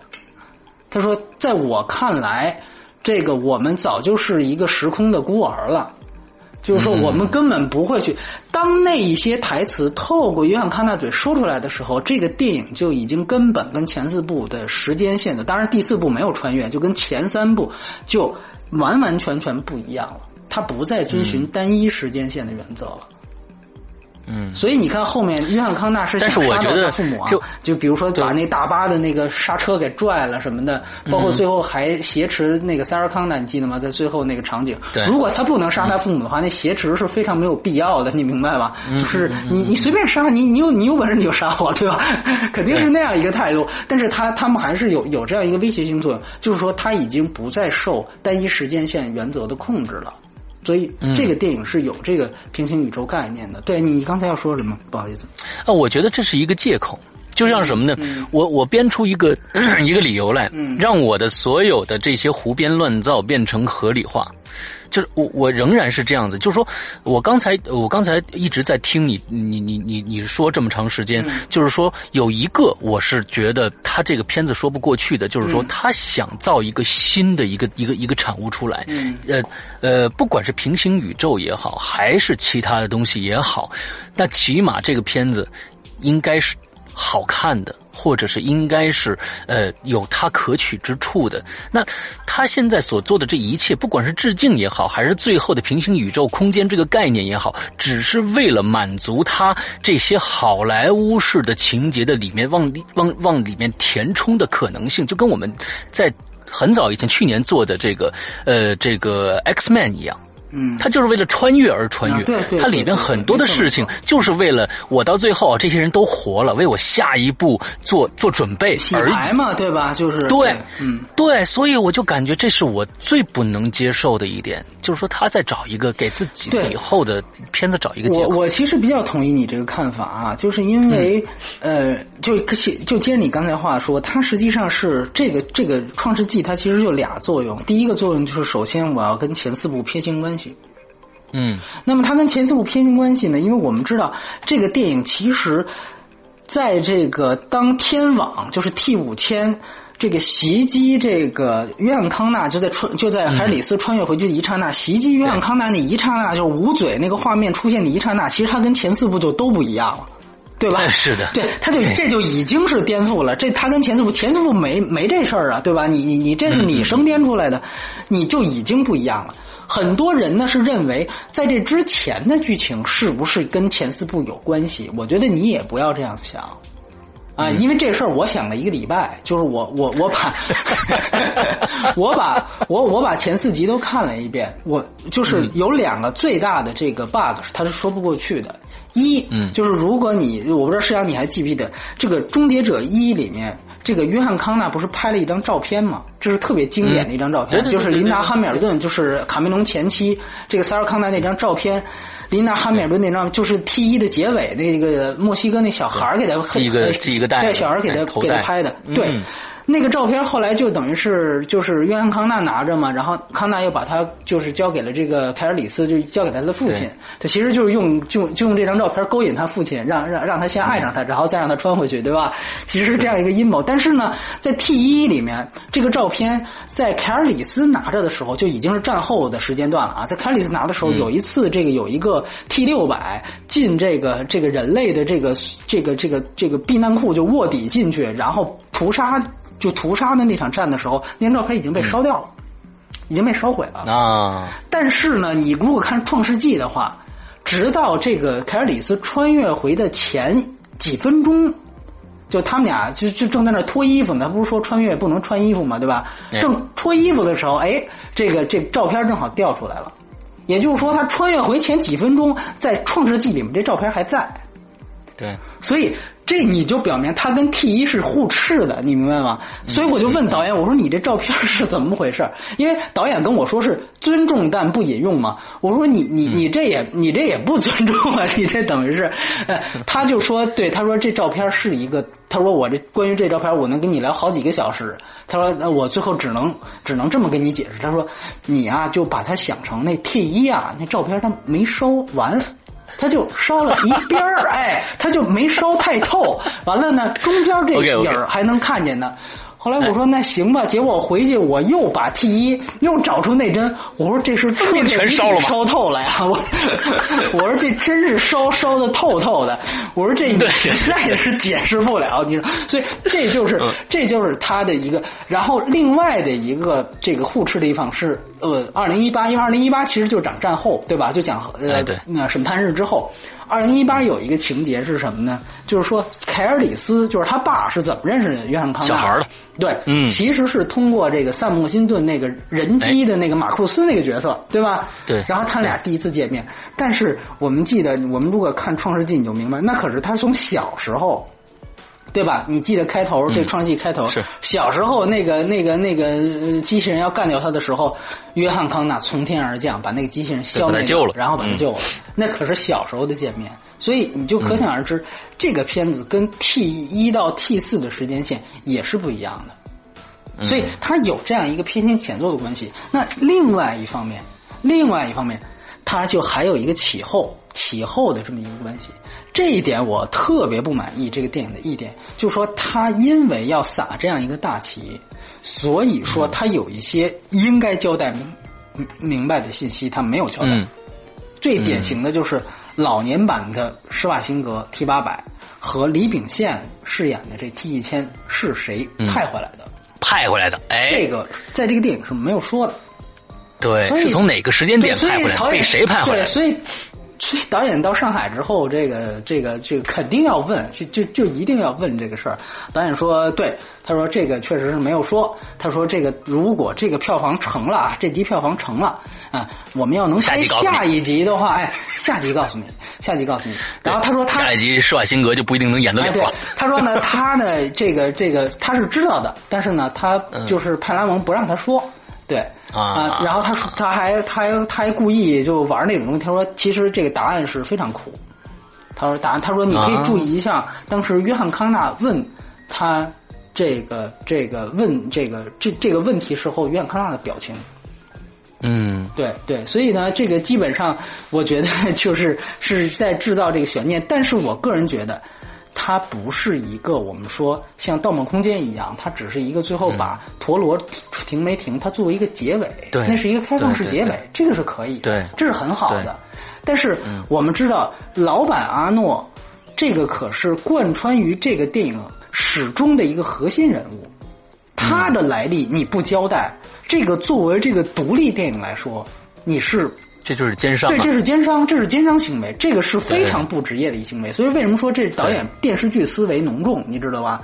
他还以为自己拍冰火呢，你知道第一季、第二季是吧？对，我这我我还有第二季，还有第二季呢。对 你，你一不想想，这集票房如果这么烂，这就这就被砍了。因为你想想，这个这个 T S C C 就是呃这《萨拉康纳外传》就被砍掉了，这故事烂尾了。然后呢，T 四。T 四当时华纳野心勃勃，是想开一个贝尔版的康纳的三部曲，结果第一部票房不好，也就被也也就被砍了，也就被砍了。所以这个终结者系列已经烂尾了两回了。你不去就是把那两个大坑给填平，我能理解，因为你换了换了东家了，换了版权方了。但你又在这集不讲一个完整的故事，你又是说要为后两部去铺垫，这个我觉得是非常非常无耻的一个行为。所以说，为什么我在剧作方面，我我我给他打不及格？就是说，你这个是关键核心问题，这不是一个开放性性结局的问题。你这里面开始的这个李秉宪，你也没说他是从哪送过来的。嗯啊，当当然呢，现在好多粉丝也也在也在分析啊，说这俩我都我分析出来了啊，我我怎么着，我觉得千万不要去试图分析，因为导演说了，就是说这集给的线索和证据是不足的。嗯，他可能会放到 T 六的结尾，他才会说。当然，有可能预告预告片就说了啊，这也有可能啊。哎，你 那就跟这集一样。但是呢，这个这个这一集他给的线索是不多的，所以说我个人建议呢，就是说就不要去想这个事情了。啊，就不要去想这个事情。但是这点，我觉得，我觉得他无耻的地方是在哪儿呢？就是说，他不像第四集，第四集是完完全全的就没有穿越这个概念，就直接是在战后发生的一个故事。第四集虽然也是重启要拍三部曲，但是第一部起码信息是都完都都完整的，对吧？对对对的，对是这一集呢，就全靠啊，反正你也别管他来的。反正你们也知道，他们肯定能穿越。哎，从哪儿穿越来，穿从哪儿穿越来，能搞明白搞明白，搞不明白也算。反正就你你还能看得下去，就是以这样的一个心态来来对待这个影迷，我觉得这个也说不过去的。对对对，所以我觉得这个实际上是我个人觉得稍微比较反反反感的这个电影，因为这个是非常，这个是就是起码在剧情层面，就是这个，而且就就就像你这么想，比如说如果是终结者一。你终结者一，比如说凯尔里斯突然出来了，直接就交代他从天上掉下来镜头啊，和施瓦辛格直接就从天上不不讲他们从哪儿掉下来，是谁派过来，这都不说，上来就打。我我相信那终结者一就不会是现在这个地位了，对吧？对，你不可能。然后，然后，然后卡梅隆说：“哎，想知道这个终结者一这这俩人从哪拍过来？咱们咱们看二。那我估计这就没有拍二的可能和机会了，对吧？就是就是这肯定是这样。所以说我个人觉得这就跟说句实话，这跟太平轮上啊是一丘之貉，你明白吗？就是你这个事儿是就是你是残缺的。”你这个，对对对，你这个这个剧情是残缺的，所以呢，我就说，不是说因为我踩了导演，我明白了他这个这个有些意思，比如平行宇宙这个概念，我就哦，最后通过他的画家，我脑补，我就能把这集补全了，我就觉得这集还行，不是这么回事儿。就说该对电影这个剧作它不及格，它还是一个不及格的程度。对，对于那个时呃这个时间线的这个事儿啊，我再多说一句，就是因为啊，这个我们都知道 T 一到 T 三呢，实际上它是我们刚才讲是它遵从单一时间线原则，这个是非常重要的一件事情，就是说这个原则成立，T 一跟 T 二的故事才能建立，因为天网它的目的就是因为我快战败了，嗯，我派一回去。这个杀手回去，我把那人类领袖他的母亲或者他小时候就给干掉，这样的话，我这儿就立刻能变成成功了，嗯，对吧？他实际上是基于这样，只有在单一时间线原原则下，这个穿越他才成功。对，如果是平行宇宙原则呢，那就是如果比如说我我跟施阳我们俩人，我们有一个特别原来后悔的事儿，我把施阳派回到比如一九九九五年。那他可能改变一九九五年的这个事儿，是他那条是那个平行那个宇宙最后从那个基点从那个基点，他等于往发展了另外一个宇宙。但我这儿该是什么样还是什么样，哎，就你明白吗？就是这个是没有区别的，就是这个是平平行宇宙跟单一时间线原则一个非常大的一个区别，它等于对在未来那时那刻实际上是没有没有改变的。那按照这个理论，你去看《创世纪》，那就完全跟 T 一 T 二是是是颠覆着来了。对，所以说这一点也是一个一个，就是是我我是这样理解，就是他为了他首先是讲我们这集有什么创意，他先想出了一个把约翰康纳变成大反派的创意，嗯，我先把这创意放这儿，然后我怎么样这个创意在时间穿越当中变得合理，对，于是想出那只能引用平行宇宙概念，为什么呢？要不然的话，他变成反派之后，他杀谁呢？对，说不通，你说不通啊！对你，你杀谁呢？对吧？所以最后只有用了平行宇宙。哦，我这一点开始，我往后是一条新的宇宙，所以你我把你们俩杀了也没关系。嗯，他只有用了平行宇宙概念，才能让后半段戏有产生核心冲突。要不然什么大巴戏也包括最后的挟持戏，这都没有任何的这个这个这个动机可在，你明白吧？包括咱们就这么说，如果在单一时间线原则下，大家去想一想这个片子，最后约翰康纳死了，其实他穿越回来的父亲应该是跟着消失的。为什么？你想想看，嗯是约翰康纳那一个约翰康纳派他回去的，对吧？对那那个约翰康纳要是死了，那谁派他回去呢？嗯是的，是的，是的，对吧？所以是他就应该穿越到二零一七年的这凯尔里斯就应该消失。有人说，那他可能记着这个事儿，他自己到时候去去去爬到时时时光机里去。这个首先这集他没没这情节。第二，这个电影它遵从一个就是跟《逆转未来》很像，它应该它有一个多一层记忆的这样的一个一个一个设置。嗯嗯，如果在单一时间线的原则下，如果约翰康纳死了，他是、所以他的这个未来状况改变是他自己爬进时光机，而不是被人家命令他爬进去的话，那他应该多这么一段记忆。对，这里边也没交代，所以说这个是一个典型的平行宇宙概念。但是你这个平行宇宙概念，你其实你你你再往回想，那他为什么要去去往回派这个这个机器人呢？这些的动机就就就绝对不能再用 T 一 T 二的思想去解释了。嗯所以我觉得这也是他不说这个老板 T 八百到底是谁派过去的原因，因为你说了之后，你在这集讲不清楚，因为你是平行宇宙，那你派回去意义干嘛？所以他一定是有别的意义在的，这是一一两句话说不清楚。所以说，这个片子他他等于给自己找了一个大麻烦，嗯，他去填了一这这刨了一大坑，然后对，呢，其实平行宇宙的话，他派不派人回去都无所谓，对，都无所谓要。平行宇宙对，所以你看对改变不了对，所以你看他这里面他有一个设置是直接让这个天网直接就在这个时光机旁边就把约翰康纳感染了。嗯，就是我是现实去感染，我是现实去把这个约翰康纳干掉，而不是说我只是指望着这个人，这个这个 T 八百回去去把他干掉。嗯，那个只是一个历史上都是这么干的，但实际上他有这样的一层学位，但是他的真正动机还是得要看六和，就是还是要看下面这两集，如果不烂尾的下面这两集的拍法，所以这集等于是在这方面是完全非常不完整的一集。嗯对，所以说，这个他的剧作是是是不是非常不合格的。就你如果深深深度的去琢磨，对，所以但是你要说系列这个事儿吧，我倒是觉得是是是有一个一个很有意思的一个事儿，呃，就是你刚才提到你认为 T 三是比较烂的一一一部，对吧？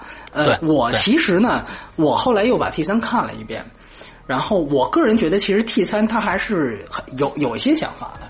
T 三的毛病跟这集一样，就是它没有 T 二那么情感那么充实了。T 三是很冷血的一集，就是这个、这个阿诺也不再近人情，然后这个约翰康纳特别颓废。你刚才提到了约翰康纳其实挺帅的，在第二集跟第四集都很帅。但是在 T 三里面，他故意找了，也是找了一个非常颓废的一个形象，那个倒不丑，那个是非常颓废，就就就是是那样一个形象。他的目的其实 T 三它实际上有一个特别大的一个母题上的颠覆，那个母题上的颠覆就是它实际上是强化了宿命论观点。阻阻止不了。对，阻止不了，就只能推迟，但无法阻止。对，这个是 T 三当中被被首先强化出来的一点，就是你们你们想改变未来的这个这个，你们想往好了改变未来的这个做法，恰恰把未来往坏了又推了一步。他实际上是在在说这样一件事情，他强化了宿命论。这个第三集其实就是死刑死神来了。对对对对对，这一点我觉得是还还还是还是挺有想法，而且他前后都说得通。包括最后，其实施瓦辛格那个角色，他其实你仔细看那个 T 八五零，他是知道的。就当时那个他的妻子的父亲，呃，让他们去那个那个防空洞，说说那个是天王主机，但其实那个就是一个避难所嘛，对吧？避难所。其实 T 八八五零的脑子里面，他的存储卡里是有这段记忆的，他知道那个不是，但是他没说。嗯。所以你仔细想想看，那个片子其实是挺腹黑的一个片子，就是说他的所有的想法其实都在为那个结尾去做，就是其实他们两个就是要注定以这样的方式成为领袖。你只你也只能以这样的方式成为领袖，你不可能想，你就别再想去摧毁天网。所以，他实际上是在母题上，在主题上，因为一二海梅隆强化的一点就是，他永远在说未来是不确定的，对吧？未来未来并未注定。车那条对对对对对，未来并未注定。你你你经常看到塞尔康纳说话，但是三完全否定了这一点。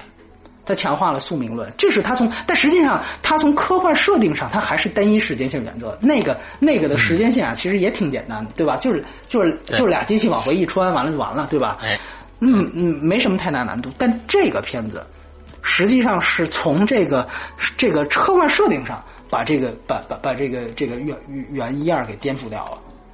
所以说，它也不是三的延续，也不是四的延续，所以那个是三。四呢，其实就像你刚才说的，四啊，它其实它的母题又改了。二零一八的母题，四变成了一个类似于呃《银翼杀手》那种主题，就一个人机器人不知道自己是机器的情况下，他有没有人性？这也是我喜欢他的一点，对。但说句实话啊，我觉得那个片子的这个深度和表达和执行能力，完完全全跟《银翼杀手》没有办法比。那那当然。而且呢，我个人觉得，其实呃。这个这个话题的转转移度也太高了，就是它实际上，因为你你看，包括把《创世纪》和外传都算上，它都是有穿越的，甚至是《超时空战役》，这都是有穿越的。那集没穿越也就罢了，然后呢，它其实还是在讨论又生造出一个马库斯这样的一个角色，所以我觉得呢，它其实真的算是整个终结者系列的一个异类，就是我我番外篇，它是一个番外篇的感觉。对，所以这个是我对那个片子当时，因为其实我们看过，就终终结者的粉丝看过那个片子的人都知道，他其实，在原剧本当中，他主要想探讨的是约翰康纳是不是有信心让自己成为一个人类领领袖，就贝尔那个角色，他一直在想，就是这个片，就是我从小时候就被母亲灌输我是人类领袖，现在真的该我去执掌大大权的时候，我到底有没有这个能力？这个命题啊是延续前三部的，但实际上呢，后来据说是因为剧本原因，好像是因为谁要求加戏，也也我我具体情况我忘了。但是有一个外力的客观因素，就是非电影层面的客观因素，导致那个片子它的母题转移成了现在这个样子。包括后来我又去看了，最近又看了他导演剪辑版，导演剪辑版也没变化，也是这个样子。强化了马库斯这个角色，所以我觉得那个片子它其实有点跑题。啊，就是他如果他是延续约翰康纳为主角的，那我觉得是 OK 的。对，所以我个人对那两部 实际上是那样一个看法。那对，但是回回到这部，你刚才解释了说这个呃约约翰康这个这个约翰康纳这集太丑了，对吧？呃，嗯，我我这个问题呢也是代表广大粉丝，就是问了一下导演，导演这个是非常 非常不高兴的。导演是说你就我其实问的挺委婉的，我说啊，我说这个。呃，我说，首先，这个杰森·克拉克是一个很好的演员，因为大家看过《刺杀本拉猎猎杀本拉登》就知道，他是跟那个查斯坦一块儿的那个那个探员，他凭借那个片子还拿奥斯卡提名。他这作作为演员是一个实力派，这没话讲。但是呢，确实他这个画风啊，实在是偏的太太大。我大概是这么说的。我说画风很好，画风很好。我我我说你这，我说你你看这个这个 T 二里面这个小孩儿是一个非常漂亮的一个小小伙子。然后呢，这个这个导演就已经嗅出味道了，他就说：“你你你等会儿吧。”他说：“你这什么意思？”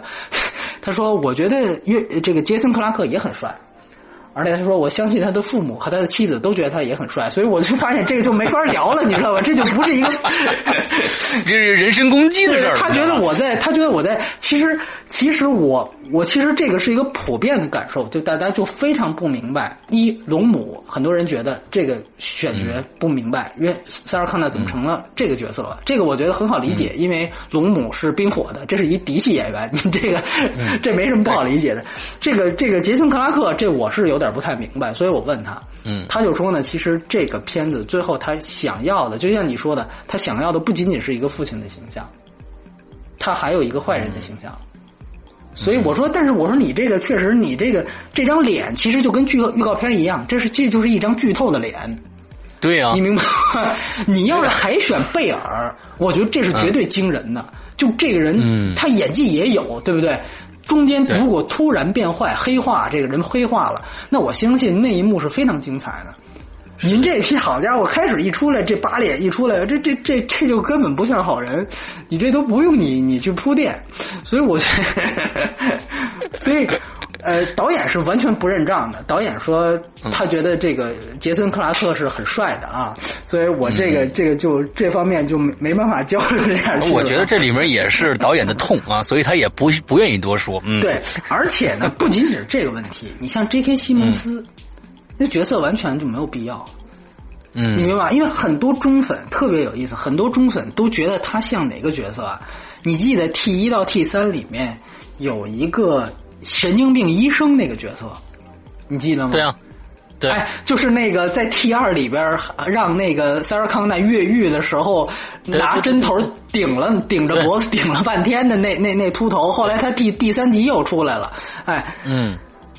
就确实是像，你知道吧？确实像，因为俩人都光头，你知道吧？长得还挺像。对。但实际上，我一对，确实不是一个角色，因为那个角色他是一个医生，然后这角色他是一个警察。嗯。但是我就特别不明白，你既然不是，你为什么非得要加这么一个角色？就你这角色设置的就没有意义。所以说，我觉得这个是这个片子当中很多这个这个这种角色都没有必要的一个一个原因。然后还引起这个，因为你前面致敬足够多啊，所以大家可能到后面看哪个都像是，你知道吗？看哪个都像像，这个反倒就误导大家。但是，对，有一个角色是真是，就是你记得那个黑人那个，就是那个天网 Skynet，在二零一七年已经成为了一个就是那个创始人，就像乔布斯一样的一个人物。对对对对，那个人啊，是 T 二里边那死了的黑人的儿子。哦，就是当时刚才咱们提到了挡枪的那个演的，替那个琳达汉密尔顿挡枪那个，对，哎，替替他父亲挡枪那个，就是让琳达汉密尔顿别别杀他，是他。嗯，对你要是按时间线推呢，生推反正也行。对，反正因为扎克伯格这种二十多岁就出来接接接管一公司 CEO 的，这也有可能，这也有可能。所以你你你生推一下。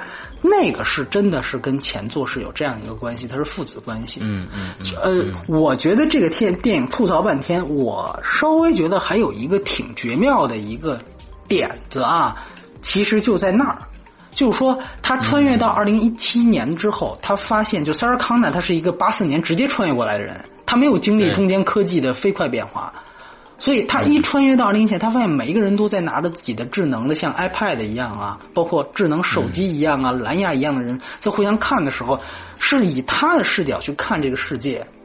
实际上呢，他其实是给天网最终的成功，或者说有可能的成功，是有了一层新的含义。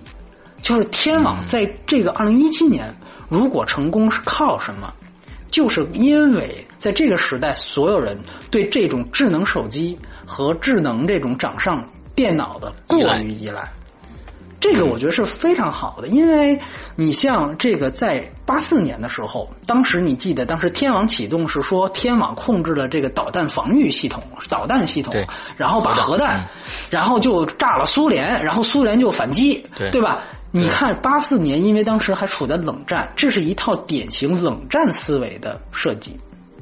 那还有苏联呢，什么这那，而且当时其实核威胁嘛，你看《X 战警》也是一样，漫画都是那个时代出来的，所以你会看到，哎，那个时代是那样的一种原因，就是因为艺术作品来源于当时人们普遍的恐惧，那个时候人们普遍恐惧的是跟苏联打起来怎么办，对吧？但是你如果到《创世纪》二零一五年的片子，早就没有苏联了，大家也不是那个时代了，没有人在恐惧核战这个事儿了。那么有一个新的威胁是什么呢？我觉得它嫁接的很好，就是说它把它嫁接到一个人们现在对于智能手机过于依赖这件事，就是你的所有的人生都是可以被上传的。对，那说句实话，就如果天网要在二零一四年、二零一七年杀一个人，他不用费劲巴拉的像 T 一里边还先劫辆警车那么找，根本不用，对吧？我直接把你的这网购的这个这个这个账户黑掉，我就能看到你发货地址，我到那儿堵去就可以了，对不对？就是因为你的所有人生都已经被上传到互联网，就像我们中国人也是一样。他说他在上海回答我这个问题，他说对，他说我发现中国人低头看手机的这频率比美国还高。他说：“你们每一个人都在低头，就是看手机。”他说：“我我我，他而且他说，其实他自己亲身感受就是，我要丢块手表，甚至把钱包丢了，这都没什么大事儿。就我手机一丢，那我一定要再赶赶紧再买一个，因为这个绝对是不可能。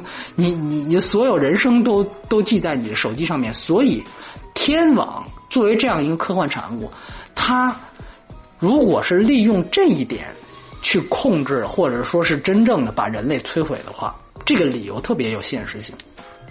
那这点我是比较比较喜欢的。当然，我还是那句话，他这一点啊，展现的这个幅度和篇幅啊，还是浮于潦草。他没有那么大篇幅，你看他还去去介绍什么 J.K. 西蒙斯去了，所以我觉得那些角色其实都没有那么大必要，你就集中去说你想说的一两点。我觉得，如果你展开说，这个电影的品质就会上上去的，所以这个确实是一个一个一个一个遗憾。对对对对，是的。嗯，你还有什么问题？其实有一些具体问题啊，我不知道，呃，这个这个大家就是有没有什么疑问？刚才其实解答了几个，我问了他一些，比如说有人问这个，呃，因为在小时候那个有一个 T 一千嘛，对吧？就把这个约呃，就塞尔康纳的父母就给杀掉了。说那个 T 一千是不是李秉宪？对，那个那个 T 一千是李秉宪啊，就只只有同一个角色，但是呢，啊但是呢，嗯，就是等于其实他们他跟那个老版的呃那个阿诺是一起穿越回去的，然后呢，当时就是要杀掉九岁的塞尔康纳，但是没杀成，把他父母杀了，把他父母杀了，要杀他的时候，这个这个这个呃阿诺出现保护了塞尔康纳，从此他们就从九岁啊一直互相。这相恨相杀就一直就延续到一九八四年，对。啊，这个然后呢，我但是我觉得这你也不能细想，就是你看这个 T 二这个这个基本上几天就就把战斗解决了，但是在这集里面，他们相恨相杀了几十年，互相都没把对方干掉，然后呢，等凯尔里斯一穿越回来，没二十四个小时，这 T 一千就被硫酸干掉了。嗯，对，所以你想，这个也是一个挺想起来也挺奇幻的一个事儿啊。一听了，还有人问呢，说是这个，这个是我当时看的时候我就觉得是 bug，就是这个时光机，它这里面说时光机是只能通过人类的这个皮肤，对吧？是人类的这个皮肤组织。那么这个就有这么一个问题，就是约翰康纳跟 T 一千都不是有人类皮肤的人。的机器人，他们是怎么穿越回去的？对吧？因为大家是啊，还因为这条规则还被他利用到了最后的大决战里面。他正是利用就时光机不能有这个非这个这个这个这个人就是肉就是人类皮肤组织，所以呢，这个最后他把这个约翰康纳扔进了时光机，然后这人就被干掉了。对吧？他还利用了这个规则，那我就说，那他这个 T 一千他们是怎么穿越回去的？他说呢，这个首先约翰康纳怎么穿越回去？是因为约翰康纳他的表面，他虽然已经不是人类了，但是他表面是一个什么纳米级的科技？他还说这个事儿他能讲好几个小时，但是他只能简单说，反正他就说他能模拟出人类的皮肤。哎，因为它是纳米级的机器，它能模拟出人类的皮肤，所以呢，它是能穿越回去的。啊，然后呢，后来是因为不是这个老爹，就是这个施瓦辛格一直拿着那个磁环让他不能生成这个这个人类的这个样子，所以最后他进时光机的时候就没有了这个这个这个保护，所以他就被干掉了。约翰康纳是是是是这么个解释。那 T 一千的解释呢就更有意思了。他说啊，因为这个卡梅隆啊，在 T 二的时候就让 T 一千穿越回去了。他说呢，也没见着当时的粉丝呢说三道四，哎，所以呢，他也就照搬了。对，所以呢，他但是对，那但是当时卡梅隆没说这这传这时光机不能传送这个是人皮肤以外的东西啊。对，这这概念是你说的呀。就是他其实是这样，他没有用这条规则去杀人，就是去起到一个关键的剧情变化，所以粉丝呢没有去想那个事儿。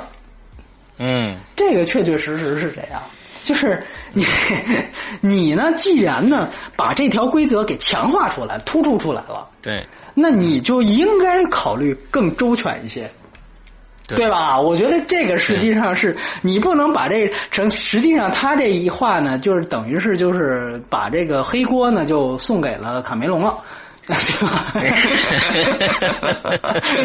这是海梅龙就就有的 bug 啊！你们你们要你们牛逼，你卡梅隆躺枪，你质疑他去，对吧？你别来质疑我呀，对吧？他其实就是这么一个逻辑。我觉得呢，这个这个答案呢，反正反正也是一种看法啊，也是一种看法。当时还有粉丝替他圆的，我觉得粉丝有的粉丝比他都圆的好。他说啊，因为液态金属人就像水一样嘛。对吧？就说你这个时光机，你再撕碎，你其实能把水给撕碎了吗？你撕碎了水还能聚合，所以他说他其实，在穿越过程当中就是不断的撕碎聚合，不断撕碎聚合，就像这个金刚狼一样。金刚狼为什么能穿越回去？其实因为他的皮肤有这个不断修复能力，自愈功能。哎，有修复功能。实际上，哎，我觉得这个解释吧，都比他这解释强，你知道吗？对他那三个小时，你给你讲不完，完了之后呢，人家对他这解释是直接就把这锅甩到海梅隆那儿去了，就是说第一天就这样，对吧？你这第二就我估我估计啊，你可能是全世界这个记者第一个问他这个问题，他当时也没怎么想好，你知道吧？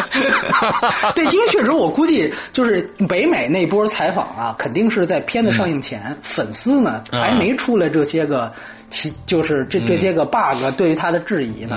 哎，等到上海这边呢，其实就是真正想问具体具体剧剧情的也没几个。对我说，我反正我说冰火我也没看过，我不不跟你聊电视剧，我就跟你聊这个。嗯，对，对我就我就好多这些这些问题，包括你知道，他有这样的一个一个一一个问题，就是其实 T 一 T 二为什么精彩？它除了刚才说的情感元素，T 一 T 二是儿级片。你记得 T 一里面那个施瓦辛格往出抠眼球什么的？对对对。T 二里面是把自己的那个那个胳膊那皮嚓一下就给撕开，然后就就冲那个麦森嘛吓唬那麦森说：“你这就是你干的啊，这就这就是你将来要干的，对吧？”给他展示那个机械手，然后那机械手上面还还带着血丝儿什么的，是吧？对对。那都是 R 级非常非常只只有在 R 级才能出现非常经典的这种东西，包括这种战战损的这种设计。他那个战损的设计的那个血腥感，明显比这个要强，对吧？就是那一半脸带着血丝儿那种东西，那是斯坦温斯顿啊，是我非常喜欢的一特效大师，已经去世了。呃，那个是当时没有多少 CG 特效，真的是完全靠这种模型跟化妆、特效化妆。这个真的是斯坦温斯顿，绝对是一一这个是好莱坞的一号里程碑的人物。那个是当时他们完成的，但是这个片子呢就被分到了 P 一十三。所以呢，你基基本上属于从中粉上来讲，除了致敬，你看不到其他这个更血腥的东西了。他呢，我问他，他就说，他说，他说觉得，他觉得，他说很多粉丝对这个 R 级看得太重，他觉得我们看得太重。他说好像就觉得这个系列就应该有那种限制级的这种那种独特的特质和锋芒。对，他说呢，他说，但是他说，他说，在这个《终结者一》里边，你说，你看施瓦辛格就直接把人的心脏就能给拽出来，然后血丝呼啦的什么的，这个，后来我这么一想，我说这个《终结者一》没这镜头啊，是啊，我也想了，刚你一说，我也想到，没没有这镜头啊，但是呢，我当时没反应过来，你知道吧？就是 我当时想半天，他就接下一句话了，完了，他说啊，他说现在我们这个大片是 A 级制作。这个 A 级制作应该让更多的观众去看。他说呢，他说现在呀，毕竟一部成功的 R 级片啊是非常难获得票房很大的成功的。他说他觉得上一部啊成功的 R 级片还是《黑客帝国》呢。嗯，我说我说导演啊，您是没看今年的《王牌特工》和《疯狂的麦克斯四》啊？我靠，这全是 R 级片你知道吗？对对对，这票房都比他这个 PG 十三的这《创世纪》高多了，你明白吗？嗯，所以我说这个其实他说他因为他拍过美剧，他说美剧一电视剧啊，他说需要更大的这种在分级上的这种自控意识。所以他说他对这个是特别敏感的。我说这就这就还是接着刚才我们说那个那个那个那个第二集在说老老板阿诺是谁关键剧情这事儿，就这导演这个电视剧思维太重，你明白吧？他就想着，哎呦呵，这个可不能漏。他就觉得他说，你看定位 PG 十三，我我七岁的孩子也能看啊。是吧？而且我们这暴力也不多，而且我们没有挖挖新的场面。我就说，我说这后来我一想，我说这个有，我当时没想起来，你知道吗？第一没有其实也就对印证了一个一个，嗯，在在九十年代，从演员到导演这一个班子分划分非常的清晰。拍电影电影呢就是拍电影的，拍电视剧的就是拍电视剧的。现在可以花叉的就跟咱们国内是一样的。所以说，在美国这个行业，它是走下坡路走的非常非常。厉害的。美剧现在是非常上坡路，哎，越来越红，因为它有一些线上的那种网站，对吧？哎，对，它借助这个互联网，它越来越红。电影是走下坡路，对你说的对，对，所以呢，就弄了好多美剧干成的，赶紧就因为我们这儿下坡路了，等于像请救兵一样的，对吧？把你 原来都是电视剧，说拍成了，看看能不能跨进电影这个大门。现在反着了，对，现在反着了。但说句实话，我觉得相对于卡梅隆这样纯粹的电影人来说，这集他的这个差距还是很大的，这个差距还是很大的。顶多就是说。呃，因为我不想特别就是完完全通篇的吐槽，我只能说，嗯，就是说，确确实实，他最后其实是希望去想做一个时间本体的这样一个讨论。嗯，我觉得这一点其实不明，就是你记得我去年年底，嗯，之前《星际穿越》说过，当时问诺兰他那个《星际穿越》，我说其实你这个概念啊，鸡鸡生蛋，蛋生鸡，这个这个外祖母悖论这个概念，其实在。终结者跟十二猴子都都都说过嘛，他当时的回答也也也其实也挺有道理。他就说，无论是十二猴子还是终结者，其实他指的当然肯定是终结者 T 一跟 T 二啊。就是说，他说无论卡梅隆还是那个特里吉内姆，他们其实都绕开了对时间本体的讨论。这个确实是和孟诺兰说这个是对的，就是说我终结者二，我最后其实还是讲一个呃人类小孩和一个机器大叔的一个家庭的这么一个事儿，对吧？我我讲的是这样一个事儿，我这个其实穿越回去这个逻辑概念是挺简单的，是挺简单的。那这一集呢，它实际上真正是把它真正科幻的元素突出出来，就是说我还是想去有一些烧脑的东西。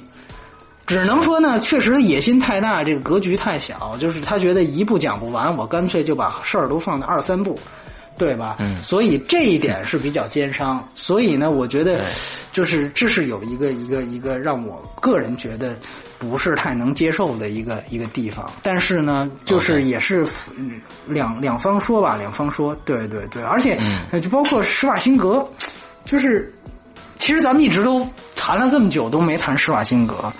嗯，你说施瓦辛格在这集算是什么样的一种一种样子呢？你怎么看施瓦辛格这事你知道，我就特别记得特别，因为你知道这个北美票房特别惨嘛。然后，然后施瓦辛格这次等于派拉蒙就故意必须得把他叫过来到中国宣传，因为现在其实中国是最后一根稻草了，对吧？因为其他地儿也卖的不太行。拽回来之后，你知道他还上了好声音。就是哦，是吗？我你你不知道这事？哎呦，说施瓦辛格那几天老头快七十了，就偏方瞪着他啊，就在浙江沪，因为北京不是阅兵嘛，在浙江沪来回来去跑，就一会儿去去黄浦江上参加个什么高层论坛，一会儿又 去杭州，也不哪浙江卫视那边录是浙江卫视吧，录录好声音。对，哎，完了一会儿又赶快又再翻回上海。再去接受媒体采访，然后再去哪儿，然后又翻回来再参加首映式，就是来回来去就折腾这老头儿，就是就是让他这个，因为就卖他呀。导演不认识啊，谁谁认识导演啊？就就卖州长，所以就是这就跟第一次，你知道，我记得他第一次来中国的时候，那真是万人空巷。那个时候他作为州长来来北京的时候，那个样子跟现在完全不一样。就现在感觉就是一个老态龙钟。呃，对，不仅是老态龙钟，它主要就是这种 疲于奔命的这种这种感觉，疲惫感。对，这个其实呢。他这个片子从情感打的情感牌吧，其实叫什么呢？叫就是就是那句话嘛，就是说我虽然老，但是我没过时，对吧？就是就是这一点呢，你说他设置，我觉得是有起码好的一点，就是他不再装年轻了。到 T 三甚至 T 四、T 四，他虽然没演，但是还用了他的脸模，对，就还在装年轻。就这集呢，干脆就是州长也老了。然后呢，也不行了，对吧？大家也是这么想的。那我干脆我就塑造他演的这角色也是老了，白头发了。然后你看那关节也不灵活了，腿也也也不好使了，对吧？就是，干脆我就直接就就就把他这个现实状态给他顺下来，然后最后告诉他这个角色。虽然老，但是还没过时。这一点呢，确实是从一个原著粉看过来，因为施瓦辛格算是我一个第一批的这个这个小时候的偶像。哎，确确实实是还有一点触动我的地方。我不知道对于你，你可能觉得他太奶爸了，是吧？对于我来说，这一点我其实啊，你说，你说，我特别同意你，就是说这一次施瓦辛格的这种呃，从他的身份上的这样一个转变哦。我我挺喜欢这种转变，但是他在转变放在了这个《终结者》里边。嗯，我我觉得，假如说是拍一个全新的一个电影，哦，他塑造这样的一个形象的话，我会很接受他。但是你要知道，《终结者》在这片子里面也没有交代说，啊，他只是说我这个人体的基因这外皮表面是跟着这个人是走的，对啊，但是我的里边的机器没有问题。那我还是一个非常强壮的人啊！我还能能能能跟以前那个跟外皮没关系。他机器啊，你看他有一些细节描写，他机器也不太行了，就是什么那个手的关节也不太灵活了。啊。这个这个包括那个对有老化的对对对零部件吧，说白了就零零部件都就就已经该换了。对对对对对，嗯嗯，对对，你接着说，你接着说，对，嗯，所以所以我就我就我就感觉就是说，呃。还是有点跳戏，我确实有点跳戏。就是说，施瓦辛格完全可以拍这样的一个角色出来，但是我不希望他是在这样的一个一个终结者的这样的一个确实剧情里边出现。我还是想的他二里边的那个那个。其实他还是有一个，就是所以你不能往前四步想，你知道吧？因为第二集说了，第第三集还是第二集说了，他那电池能用一百二十年。那对，电视能用一百二十年，你回去穿到萨拉康纳九岁的时候，然后呢，你从九岁一直到应该是七几年，一直到二零一四年，这连你寿命一半都没到呢。结果是，你看他已经老成那样了，那我就不知道，那要真一百二十年，那你后后后七十八七八十年，你得什么样啊？什么样？好家伙！对，而且我觉得就是，那你你电等于是，如果你经历了五十多年、五六十年的话，其实四五十年的话，其实你这电池刚用了三分之一。就是就是这个，按说战损不会那么严重，对吧？所以你就你就不能往前。所以他说我这是完全重启嘛，我他妈连时间时间概念都改了，你就别想这事儿了，对吧？对，所以说就是他愿意怎么编就随他怎么编好了，只能是这个样。所以我觉得其实更多的人还是就是可能把自己的情怀，包括为什么这片子在中国就真就最后真管用，你知道吧？这第一天卖了一点七亿，这跟《捉妖记》第一天是一样的，就是对，就是这这还真管用的原。因就是在于，确实，这个这个，你第四，你看第四集二零一八贝尔那集就就完全不行。虽然当时中国票房没现在这样，但是也也也也不至于那么低。但是这集你看有州长，他确确实实对于中国来说的管还是有号召力。对，所以那个特别逗，就是那个我也可以告诉大家这这样一个不知道是好是坏的消息，就是这个派拉蒙的总裁也说了，这个第六集啊。一定要来中国拍啊！一定要来中国拍！哦哎哎，对，现在一看这个中国票房，一现在一看中国票房是这么好，这个估计嗯这是不是第六集在中国拍的问题了？那估计后后边十部都 对，我觉得那个到时候说不定又有一一帮的这个中国的这个影影影星，哎，因为因为这个第五集结尾就是张靓颖给唱的这个主题曲，而且这主题曲不是说光大陆是张靓颖，就这都是张靓颖。哦我我、我在香港听了也是张靓颖，嗯，对，就是就是就是等于这个，其实他就他就觉得这要如果不是只唱一主题曲，那那估计票房还高呢。他他就这么，因为派拉蒙啊，之前不是变四把李冰冰进去了，他觉得他吃了甜头了，对，所以他这个，嗯所以我就你你包括他后来我们待会儿呃下面会说《碟中谍五》，那里面有张静初。啊，也是派拉蒙的，嗯就派拉蒙以后就是半个中国企业，你知道吧？以后就半个中国企业。哎，我我下一集对对对这个就估计韩庚的戏份就能多一点。哎，对对，下就 韩庚就来这个《终结者六》了，对吧？就来这个，哎，对对对，就是中介最后就是谁派的老板这这阿诺呢？韩庚派的，对吧？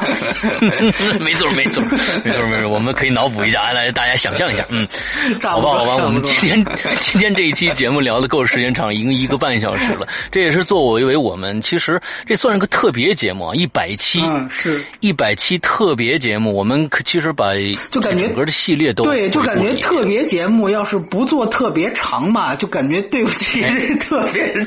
但确实，我不知道施洋是怎么想的。对于我来说，T 一、T 二，尤其是 T 二，这个真的是对于我是一个真的算是一个特别的一个记忆。就在我看来，那必须的，就是啊卡梅隆他后面拍了《泰坦尼克号》那么成功，然后《阿凡达》嗯又更成功，然后《泰坦尼克号》三 D 在中国还很成功。但是对于我来说，呃，最好的卡梅隆电影就是《终结者二》。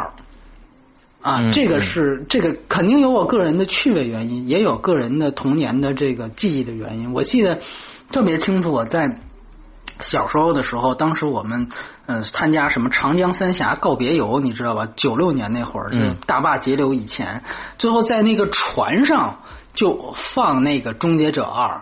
就是当时是因为说是要有哪个景点，我其实当那个时候我已经看过《终结者二》大概有三四遍了，但是当那个 T 一千从火里走出来那个镜头，就还是斯坦文斯顿那个那个设计的那个镜头从火里走出来的那个液态金属人的那个样子出现的时候，就是我还是我就记得我在船上那么摇摆的一个时间，我还是把它从那一瞬间就就全程的看下来。对所以我就最后后来我就在想，我每一次哪怕比如说以前小时候的童年记忆，像三峡游这些玩了哪儿什么，我已经全都不记得了。但是在船上看这个电影的电影的场景，我还是会记得很清楚。嗯，就我这个是我觉得是我童年嗯为数不多的几个，其实我小时候也看了挺多电影，但是这个是我为数不多记得最清楚的一个。所以我这是我对于我来说，当然 T 一是我后来去找回去看的，T 一找回去看的。嗯我当时是这么觉得，因为施瓦辛格是我的偶像，所以呢，我当时是觉得 T 一啊，实际上是施瓦辛格这职业生涯到现在为止，应该是唯一一个主演的反派形象。嗯这个其实当时也是一个特别大的创举，这是卡梅隆敢为天下先的一个很了不起的地方。这个这个我问了阿诺，我说其实我们追根溯源去聊，你 T 一当时你敢接这样一反派形象，我是挺意外的。我说你这是当时是怎么考虑的？阿诺就说他其实当时不想接，他说我一直是演大英雄。我这么一大英雄，你让我演这么一个杀手，好家伙，往外抠眼球，这个他说我这没我这演完了之后，我这个这公众形象就毁了呀，对吧？然后这个卡梅隆就劝他，他说他说你演的这是一个机器，你是被程序执行出来执行命令的，你不必要去为这个机器的行为去担心。他说：“观众一定不会在意，而且他说你原来是个大英雄，大家已经看过一些了，你这时候忽然来一个转型，哎，你也许会给大家有一个哎，施瓦辛格在这集怎么会变成这样了？所以他想，哎，或许也试试看吧。结果一下就成了。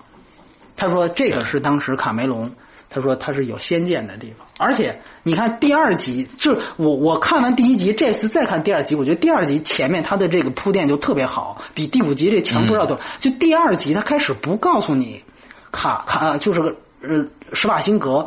施瓦辛格是好好还是坏的？对，嗯，他为了做这点是什么呢？就是你记得那个液态金属人刚穿回来之后，当时出现一辆警车，他没直接去演那个人直接刺穿那个警察，因为只要把刺穿那个镜头一露出来，大家就明白哦，这人肯定也是坏的。坏的，但是他没有露。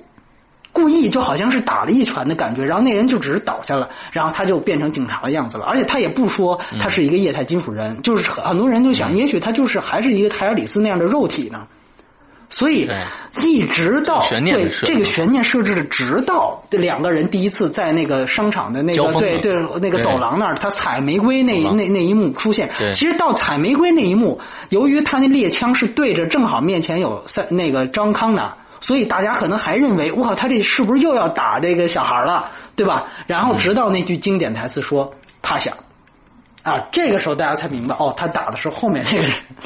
就所以他前面保持的特别好，所以你就看 T 一 T 二关于对于施瓦辛格这样一个英雄的肌肉男形象的运用，这个也是绝佳的。所以那个电影其实是我觉得是某种意义上它的不可超越，是各方面全方位的。所以确确实实，他对于情怀来讲，啊，当然呃，说句那什么的话，就是我从小就看 R 级片啊，也 你是不是也是未成年时候看的？那 肯定的啊，各种的啊啊，所以也没怎么着，对吧？也没怎么着，对吧？那没怎么着，就确实没怎么着。对，所以就是就我觉得，你要是拍成 R 级，这现在看你也不必去担心什么更多的东西，对吧？我觉得我们没有因此就天天往外抠自己眼球，所以我觉得，哎呦，OK OK，啊，好吧，对，这这一百集这个，可能片子是拆这个这个有些不太让人满意，对吧？但是算是一个情怀的回顾。实际上，你还有没有说？我们这一百期呢，必须是名副其实的一百期啊！我们最后还给大家准备了一个特别的礼物。呃，波米说一下这礼物是什么？